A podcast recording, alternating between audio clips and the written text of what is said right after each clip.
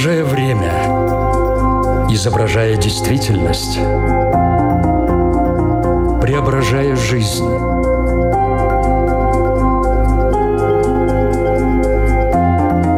Форма выражения. Программа о том, как мы проявляем себя в этом мире.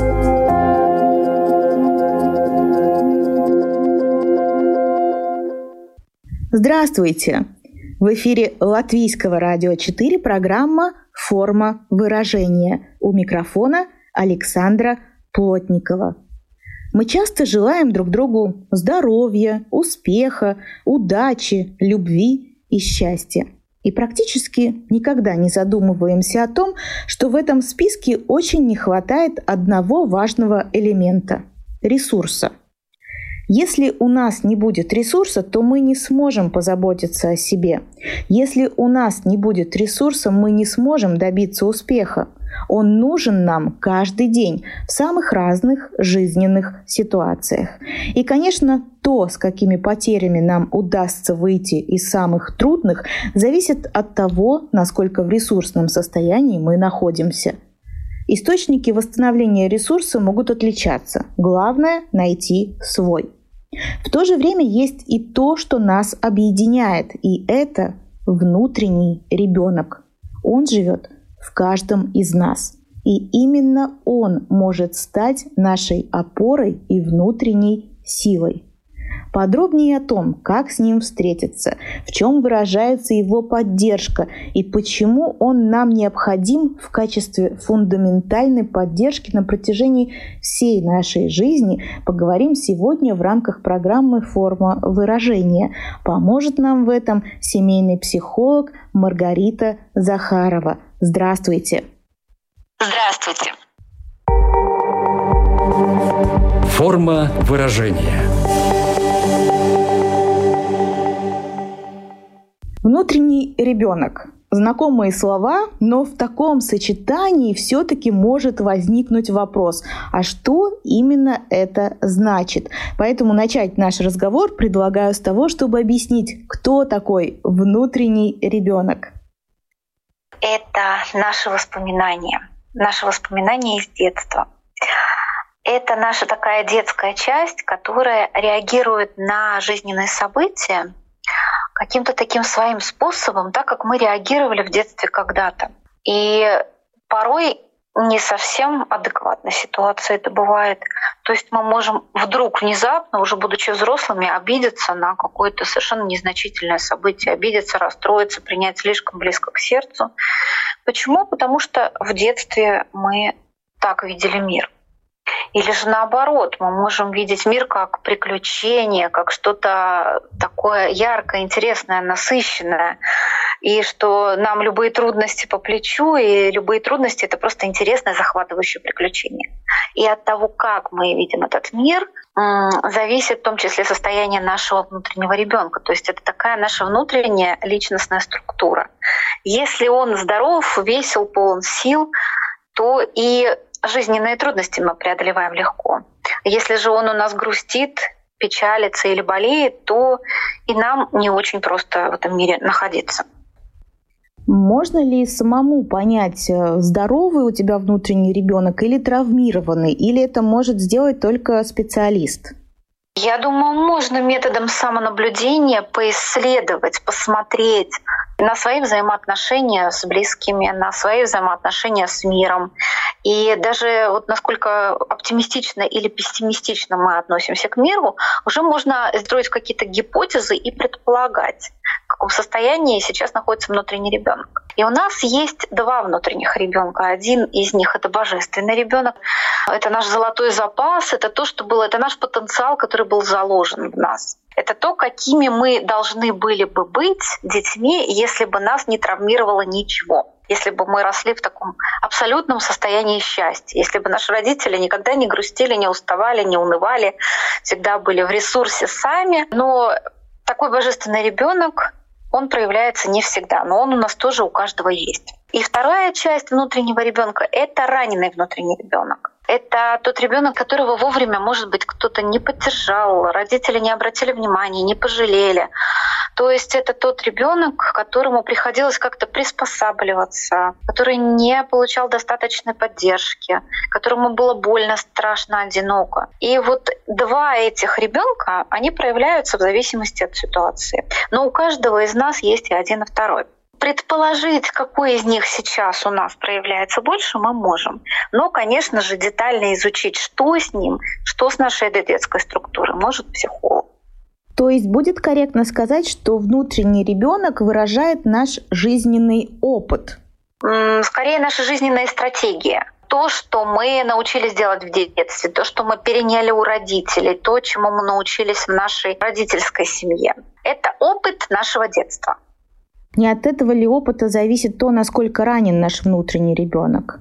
Безусловно, именно от этого и зависит. То есть если у человека было тяжелое детство, если он был ранен и даже физически в буквальном смысле своими родителями, потому что бывает и насилие в семье, и бывает так, что родители, особенно отцы, буквально сегодня на консультации мне рассказывали такую историю, как отец бил в детстве взрослую уже женщину, которая об этом вспоминает с болью до сих пор, с болью и страхом. И, конечно, если реального ребенка в детстве часто травмировали, то раненый ребенок будет сильно ранен, и базовое доверие к миру будет подорвано. Независимо от того, о каком внутреннем ребенке мы сейчас говорим, вот в целом, в чем он нуждается? Вот об этом его можно спрашивать. И как можно его спрашивать? Мы можем представить себе себя маленького, и это уже такая работа с собой, даже без психолога. Мы можем представить себя, либо глядя на фотографию свою детскую, либо просто в своем воображении нарисовав образ маленького себя и спросив, а какое у тебя сейчас настроение, а чего ты хочешь.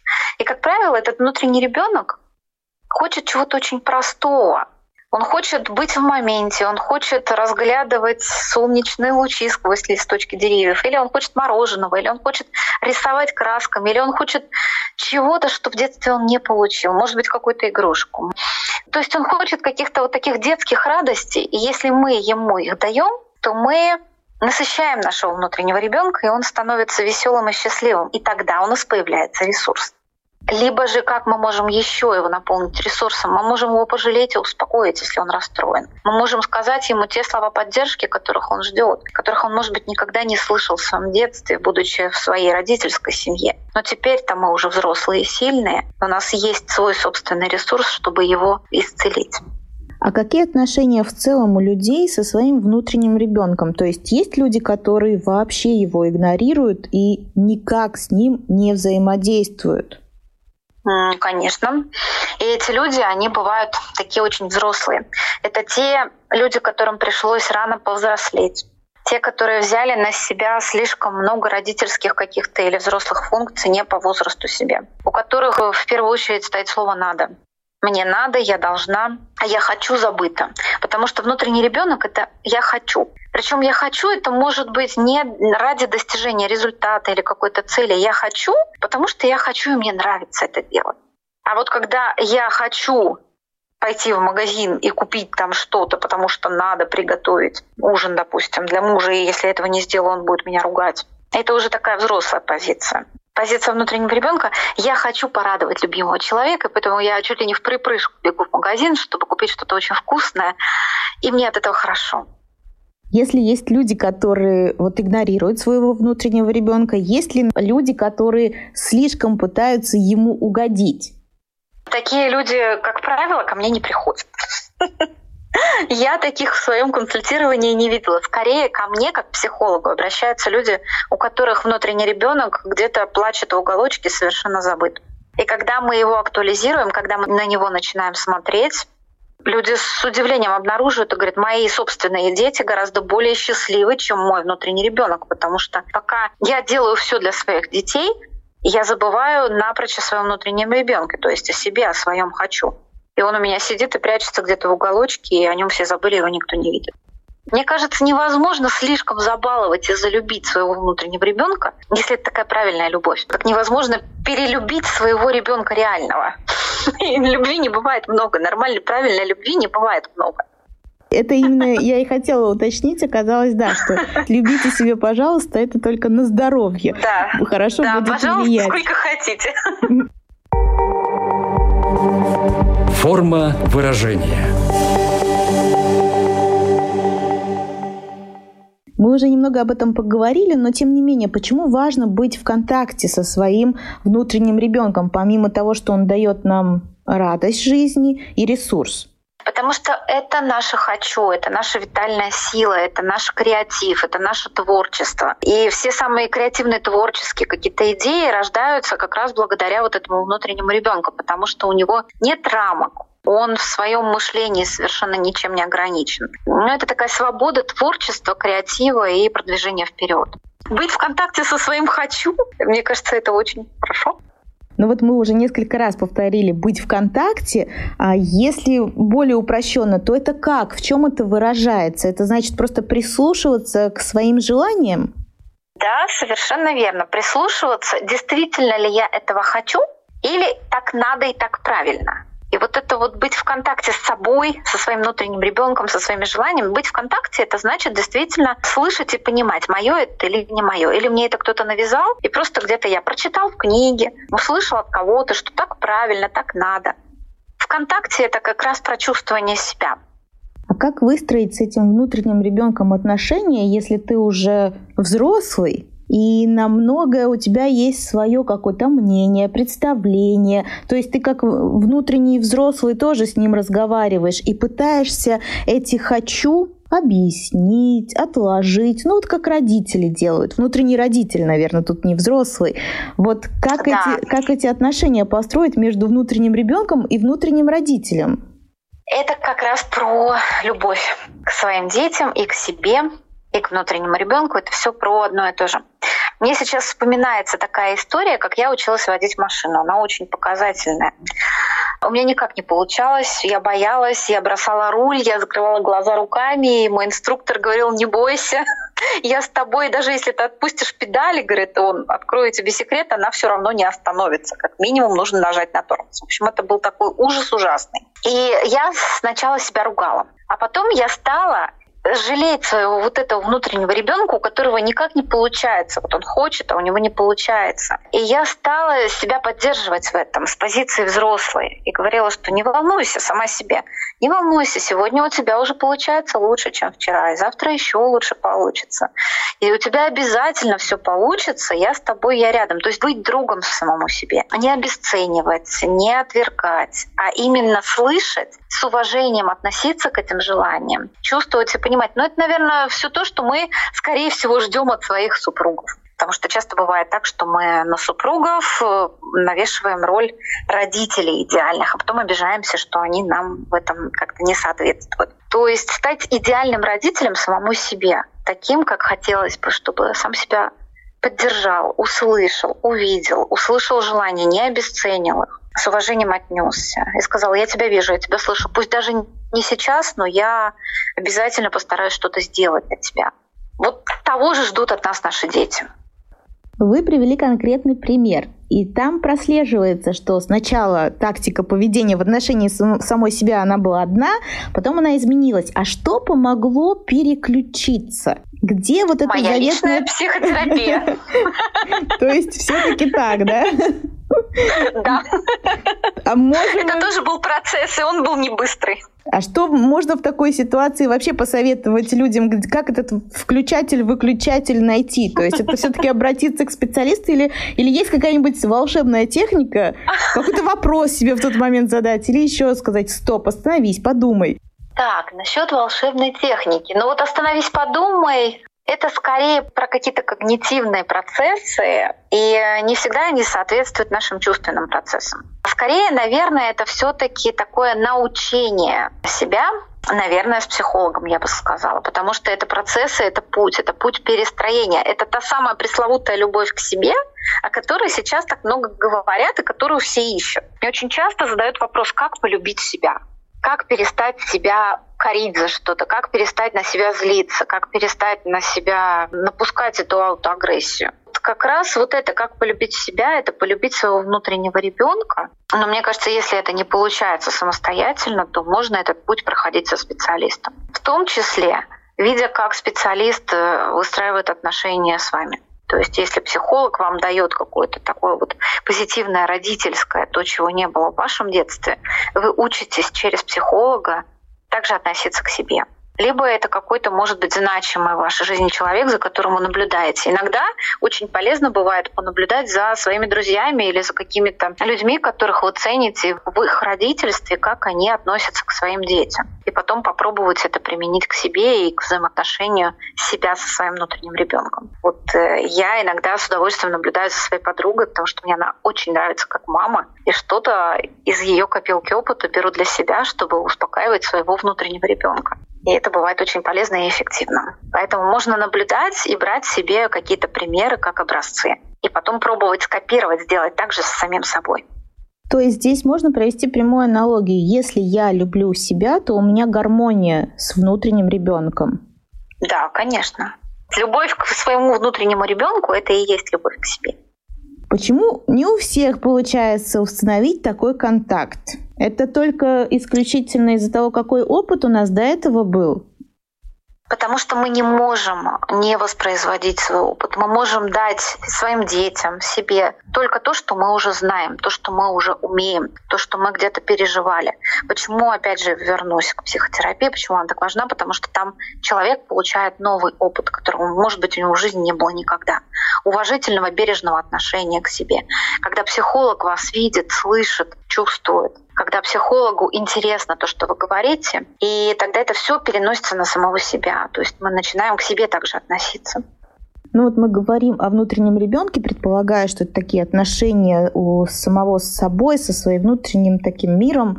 Тем не менее, хотелось бы узнать, как общение с внутренним ребенком отражается на отношениях с другими. Ведь как-то это вылезает боком, если у тебя не гармоничное отношение с самим собой. Ну, конечно, тогда человек становится либо замкнутым, либо агрессивным, либо очень чересчур стеснительным. То есть человек, если он с самим собой не в ладу, ему, конечно же, будет сложно выстраивать какие-то коммуникации с другими. Чем лучше отношения у человека с себя с самим собой, тем меньше у него, во-первых, ожиданий от окружающих, во-вторых, меньше обид, потому что его невозможно ничем обидеть и ранить, потому что он сам знает, что он хороший. И когда он внутри знает, что он хороший, кто бы ему что ни говорил другой, он в это просто не поверит, и его это не заденет и не ранит. А если человек внутри себя чувствует себя плохим, и внутренний ребенок у него там тоже чувствует себя плохим, никчемным, никому не нужным, то он даже в безобидных репликах будет слышать какие-то обидные для себя вещи и обижаться. Плюс человек такой будет ждать, что кто-то придет, возьмет его на ручки, и кто-то ему даст то, чего он так хочет, но не умеет взять сам и будет обижаться, что ему этого не дают. Поэтому контакт с собой и своим внутренним ребенком – это основа гармоничных отношений с другими, особенно с нашими партнерами, с мужьями или с женами. Вот это вот негармоничное состояние со своим внутренним ребенком, оно больше будет пагубно влиять именно вот в личных отношениях, правильно понимаю? Ну, конечно, в личных отношениях и с детьми, и с родителями, и с партнерами, супругами. Потому что, конечно, на работе мы можем как-то держать более дальнюю социальную дистанцию и как-то не проявлять себя и ограничиваться только рабочими отношениями и никак не показывать свой внутренний мир и свои чувства. А дома такой номер не пройдет. Если мы говорим о детско-родительских отношениях, то вот значение, роль внутреннего ребенка, если у родителя с ним нет контакта со своим внутренним ребенком, то как же тогда он выстраивает отношения со своим реальным ребенком? Такой родитель постоянно ищет какой-то авторитетной поддержки. Он сверяется как надо, как правильно. Ребенка водит на всякие развивающие занятия, он хочет всему научить, и он, к сожалению, он не слышит своего ребенка и его потребности. Потому что здесь много тревоги, и потому что здесь очень много рамок и правил. И как будто бы кажется, что другие лучше знают, как правильно быть хорошим родителем. И ребенок в результате, реальный ребенок, недополучает теплого, заботливого родителя себе в ответ, потому что эти рамки очень мешают. Что еще важное хотела сказать, как э, перинатальный психолог, э, у меня был опыт работы в роддоме достаточно длительный, я вела школу материнства, и потом девушки ко мне приходили уже после родов. И те девушки, у которых была послеродовая депрессия, я прям замечала на практике, потом это было подтверждено научными теориями, что когда у мамы возникает послеродовая депрессия, то, скорее всего, ее внутренний ребенок при этом плачет, потому что рождается реальный ребенок, и вспоминаются все свои детские переживания и вся своя боль, которая была, которая как-то была скомпенсирована. И теперь вот она через реального ребенка вот это все всплывает. И внутренний ребенок этой молодой мамы сам начинает страдать и проявлять себя, и все-таки заявлять о себе и показывать все то, что было где-то спрятано глубоко, обида на собственную маму, какие-то там нарушения привязанности, какая-то боль, все вот это вот стреляет и выражается в послеродовой депрессии. Поэтому при подготовке к материнству тоже очень важно наладить контакт со своим внутренним ребенком, чтобы потом не было вот таких вот последствий нарушений привязанности у реальных детей. Вы уже несколько раз сказали вот эту фразу «внутренний ребенок плачет». В чем это выражается? Как это происходит вот на практике? Просто по каким признакам ты можешь понять, что внутренний ребенок плачет? Когда хочется плакать реально. Вот приходит ко мне клиент, и ни с того ни с сего, вот о чем-то рассказывая, начинает плакать. И когда я спрашиваю, о чем вы сейчас, о чем эти слезы, о чем вы сейчас горюете, вспоминаются какие-то детские истории. И реакция э, из позиции маленького человека, то есть обида бывает совершенно ну, вот, неконгруентная, как говорится, ситуации. То есть там никто ничего плохого не имел в виду, а человек очень сильно ранился сам. Почему? Потому что вот этот внутренний ребенок заплакал, потому что вспомнилась какая-то прошлая ситуация, где было очень больно и где не было ресурса на ее переработку. То есть травмировался ребенок. И вот этот вот травмированный внутренний ребенок сейчас плачет. А что такое травма? Это какое-то событие, на которое нет ресурса его переработать в данный момент. Может быть, в силу возраста, может быть, в силу там еще каких-то обстоятельств. И она так не переработанная и остается, эти эмоции замораживаются, и потом они вот так вот выходят. То есть, когда я спрашиваю, а где сейчас ваш маленький ребенок, чем он занят, и обычно мне говорят, что он сидит в углу и плачет. Когда себя хочется пожалеть, это тоже состояние такого плача внутреннего ребенка, когда себя жалко. Да, может быть такое. Но я взрослый, я должен выдержать. А кто сказал? Ну вот это сопротивление такое стереотипное начинается, да, то есть Ну, к счастью, сейчас уже не все так считают, и многие разрешают себе себя жалеть и проживать свои эмоции. Но бывает, да, что у человека установка, что я взрослый, я не имею права плакать, я должен. Это уже в силу воспитания. Так нас воспитали наши родители. Такой стереотип, что если ты взрослый, ты не имеешь права себя жалеть и плакать. Ты должен стиснуть зубы и что-то делать. И вот здесь вот как раз очень важно себе разрешить, обозначить свою эмоцию, дать ей имя сказать, что мне сейчас очень грустно, мне сейчас очень плохо, мне сейчас очень больно, я сейчас горюю. И дать себе возможность это прожить. Форма выражения. Напомню, что в эфире Латвийского радио 4 программа «Форма выражения». Мы сегодня говорим о том, как наладить отношения со своим внутренним ребенком, почему это важно сделать. И почему не у всех у нас получается. У меня вот какой вопрос возник. Внутренний ребенок, когда ты взрослый, ну понятно, вот он внутри живет. Рождается малыш, этот внутренний ребенок в нем уже поселяется. Тогда у него совпадает внутренний и внешний ребенок, он сам еще ребенок. Внутренний ребенок это скорее такая метафора для взрослого человека, потому что маленький ребенок он сам по себе ребенок. И там не нужны никакие дополнительные внутренние дети, потому что он и сам ребенок. А для взрослого метафора внутреннего ребенка — это скорее метафора его детского опыта, его переживаний и совокупности его реакций. А вот в подростковом возрасте человек уже начинает путь взросления, и порой кажется, что его тоже внутренний ребенок плачет. В этом возрасте это уже действительно так может быть, или все-таки это 18 плюс? В этом возрасте, в подростковом возрасте, ребенок переживает еще раз все кризисы, которые он переживал до 7 лет до подросткового возраста это еще не называется чертой характера, называется точкой фиксации на каких-то там переживаниях и проблемах. И у, у подростка есть возможность допережить какие-то свои детские травмирующие моменты, договорить о них, доиграть с родителями. Можно сказать и так, что его внутренний ребенок сейчас что-то добирает, актуализирует и проявляет. Да. Какие рекомендации мы могли бы дать сейчас родителям, что они могли бы сделать, какой вклад внести в то, чтобы довольно бережно отнестись э, к этому внутреннему ребенку, который в будущем будет сопровождать их уже взрослых детей? Я думаю, как родителям подростков, так и родителям маленьких детей, в первую очередь важно слышать своих детей, слышать с уважением все их проявления, все их эмоции. И говорить о том, что нет плохих и хороших эмоций. Любая эмоция, она просто есть, и ты имеешь на нее право. Мы не можем контролировать свои эмоции, они возникают сами по себе. И вот это вот уважение к эмоциональной жизни ребенка — это прекрасный вклад, когда мы не осуждаем его за то, что он плачет или за то, что он злится, а помогаем ему прожить эту эмоцию целиком, поговорить о ней, обсудить ее. Это помогает ребенку не травмироваться, а спокойно проходить какие-то сложные для него жизненные этапы взросления и приобретать прекрасный опыт для того, чтобы его внутренний ребенок помогал ему в его взрослой жизни. Предположим, у меня лично хорошие гармоничные отношения с внутренним ребенком, но я обладая, по крайней мере, теми знаниями, которые мы сегодня даем, понимая, что у моего близкого человека, ну, не очень хорошо с этим ладится. Могу ли я что-то сделать для своего близкого человека, не будучи профессиональным психологом, психотерапевтом? Как я могу ему помочь? Я думаю, что лучшее, что вы можете сделать, подарить ему сертификат подарочный на прием к психологу.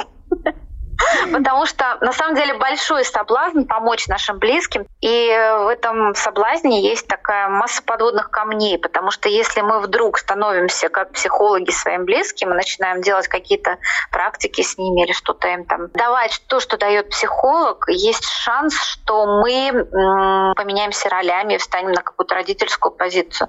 Потому что позиция психолога априори, она тоже родительская. И это тоже такое место для проекции безопасное, потому что человек пришел и ушел, и человек там нейтрален. Мы же сами включены в процесс, мы не можем быть абсолютно нейтральными. То есть у нас все равно есть какой-то корыстный интерес к этому человеку, и мы все равно будем его куда-то подводить туда, куда выгодно нам, причем мы можем этого даже не осознавать. И поэтому это очень такая вот ну, тонкая вещь быть психологом для своего партнера или друга или коллеги. Даже психологи своим близким никогда ничего не делают, а отправляют их к своим коллегам, которые нейтральны. Поэтому, если мы будем как-то пытаться помочь э, нашему близкому человеку вылечить своего внутреннего ребенка, мы можем тоже втянуться в это. И тогда мы можем стать для него проекцией родителя и можем очень нарушить наши отношения.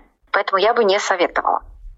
Очень большое значение в отношениях, которые будут выстраиваться потом с внутренним ребенком уже в более взрослом возрасте, имеет наш детский опыт. И у многих детей, которые уже стали взрослыми, не проработаны обиды на родителей. И этот внутренний ребенок соответственно, тоже и плачет, и горюет, и грустит, и тоскует, и так далее. Если мы наладим контакт со своим внутренним ребенком, это позволит нам автоматически по-другому выстроить свои отношения с родителями, может быть, перестать на них обижаться. Да, есть велик шанс, что так оно и будет.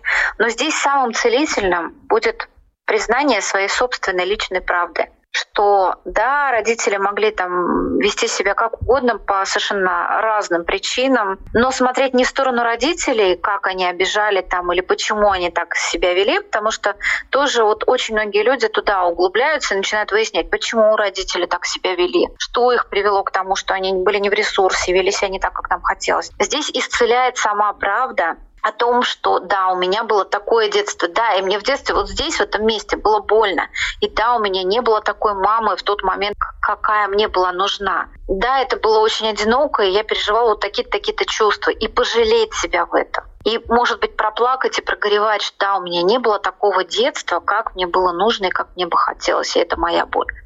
И вот тогда у нас появляется свобода и проходит обида. Есть такая хорошая фраза «правда исцеляет» важно признать, потому что очень часто это правда обесценивается, потому что люди не дают себе возможности погоревать и пожалеть себя об этом, говоря, ну нет, нет, на родителей злиться нельзя, мама это святое, я не имею права испытывать этих чувств, но они же делали все возможное. Очень часто ко мне приходят на прием и говорят, что нет, нет, нет, у меня очень хорошие родители, они мне дали максимум, я была сыта, будто одета, они делали все, что могли. И тем самым люди обесценивают свою вот эту реальность внутреннюю, свою правду и переживания своего внутреннего ребенка.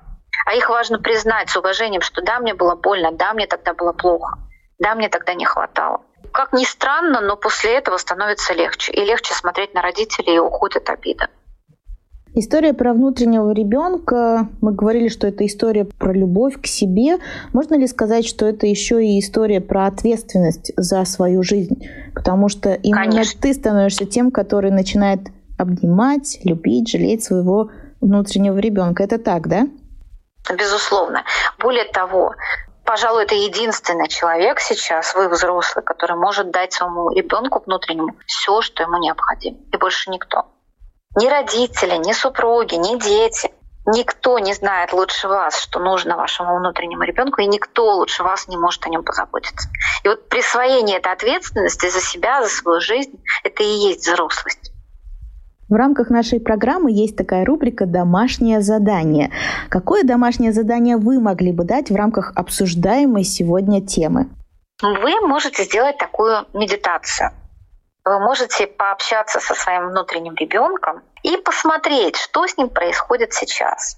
Для этого вам достаточно просто принять удобную позу, закрыть глаза и представить на стуле, либо где-то еще в пространстве вашей комнаты перед собой своего внутреннего ребенка и познакомиться с ним, посмотреть, во что он одет, какая у него прическа, как он выглядит, какое у него настроение, где он сидит или лежит, или стоит, или бегает. И можно попробовать поговорить с ним, сказать, я тебя вижу, расскажи мне о том, что тебя сейчас волнует, и посмотреть, что будет делать тот внутренний ребенок. Возможно, он подойдет к вам, а возможно, он обиженно отвернется от вас.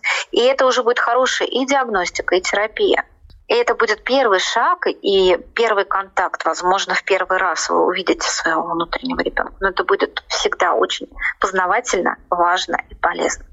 Вести этот внутренний диалог, его можно только, ну так вот, устно сам с собой, когда разговариваешь, или можно писать дневник. Есть ли какие-то еще такие формы, способы, через которые ты мог бы разговаривать со своим э, внутренним ребенком, быть с ним в контакте?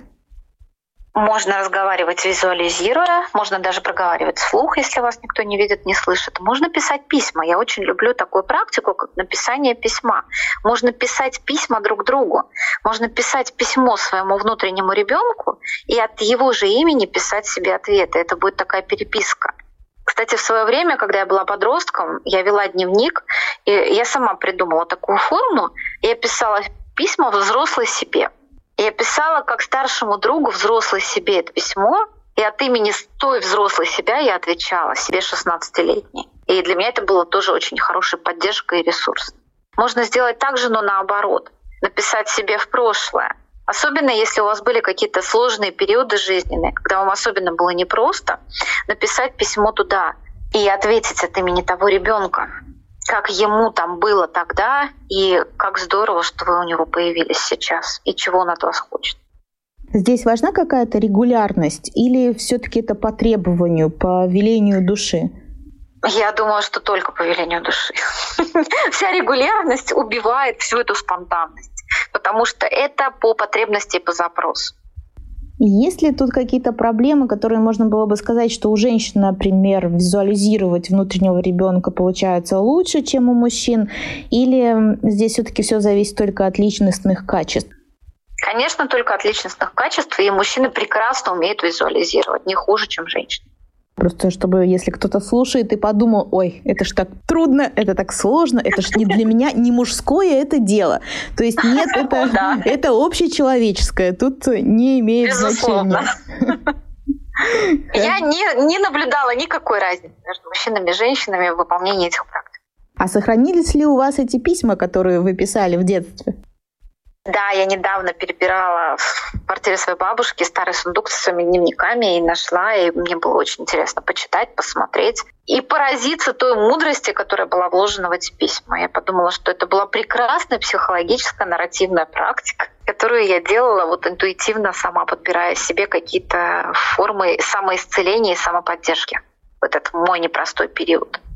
Вы сказали, что очень важно радовать своего внутреннего ребенка. Понятно, что у каждого ребенка радость заключается в чем-то своем. Соответственно, мы можем радиослушателям сегодня посоветовать, намекнуть, что они могли бы спросить у своего внутреннего ребенка, чем его сегодня порадовать, и сделать это.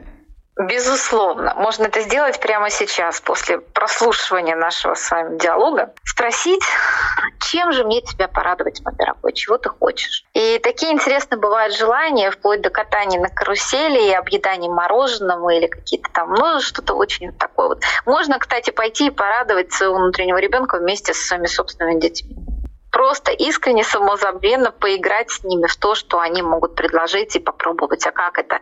Без критики, без оценки. Находясь в моменте, просто насладиться самим процессом.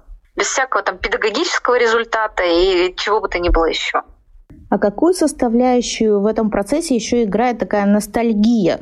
Потому что зачастую это даже очень же приятно окунуться в воспоминания детства, может быть, пересмотреть какие-то альбомы, марки, которые ты собирал. Это может быть такая техника встречи со своим внутренним ребенком? Да, конечно, с его ресурсной частью. Как раз с этими позитивными воспоминаниями, может быть, даже с божественным ребенком, который был счастлив, доволен собой, уверен в себе. Если у вас было счастливое детство, то это очень несложно. Давайте еще раз просто обозначим, в чем заключается вот эта ресурсная часть, в чем связь между внутренним ребенком и нашей ресурсностью, как это работает. Скорее, если у меня было счастливое детство, и я напитался родительской любовью, то у меня все хорошо и во взрослом возрасте. И у меня достаточно ресурсов, чтобы преодолеть все, что угодно. Но это ситуация о том, что мы можем и во взрослом возрасте встретиться со своим внутренним ребенком и наполнить его радостью, Безусловно, счастьем. я, да, к чему я и клоню, конечно. Что никогда не поздно. Никогда не поздно стать прекрасным родителем самому себе и восполнить все детские дефициты и сделать своего внутреннего ребенка довольным, счастливым, уверенным в себе, любящим себя. И это автоматически сделает вас, взрослого, таким же счастливым, довольным, расслабленным, ощущающим, что мир весь существует для вас, вам открыты все дороги, все пути, и что вы все можете и совсем справитесь. Вот на этом мы закончим наш сегодняшний разговор. И я очень надеюсь, что действительно после нашей программы многие прислушаются к себе, встретятся со своим внутренним ребенком, по крайней мере, начнут его визуализировать, придумают свои способы, как с ним общаться. Ну и первое, что точно можно сделать, просто спросить своего ребенка, что ты хочешь, и сделать это, потому что все намного проще, чем кажется на первый взгляд. Да, да, совершенно верно. Это и будет уже контакт с собой и со своими желаниями. Вот все так просто. Спасибо вам большое за эту беседу. Напомню нашим радиослушателям, что сегодня о внутреннем ребенке мы говорили с семейным психологом Маргаритой Захаровой. Маргарита была на связи из Калининграда. Благодарю вас за приглашение и за такую возможность пообщаться со слушателями. Я, Александра Плотникова, говорю вам до свидания. Встретимся ровно через неделю. Пока. Отражая время, изображая действительность, преображая жизнь.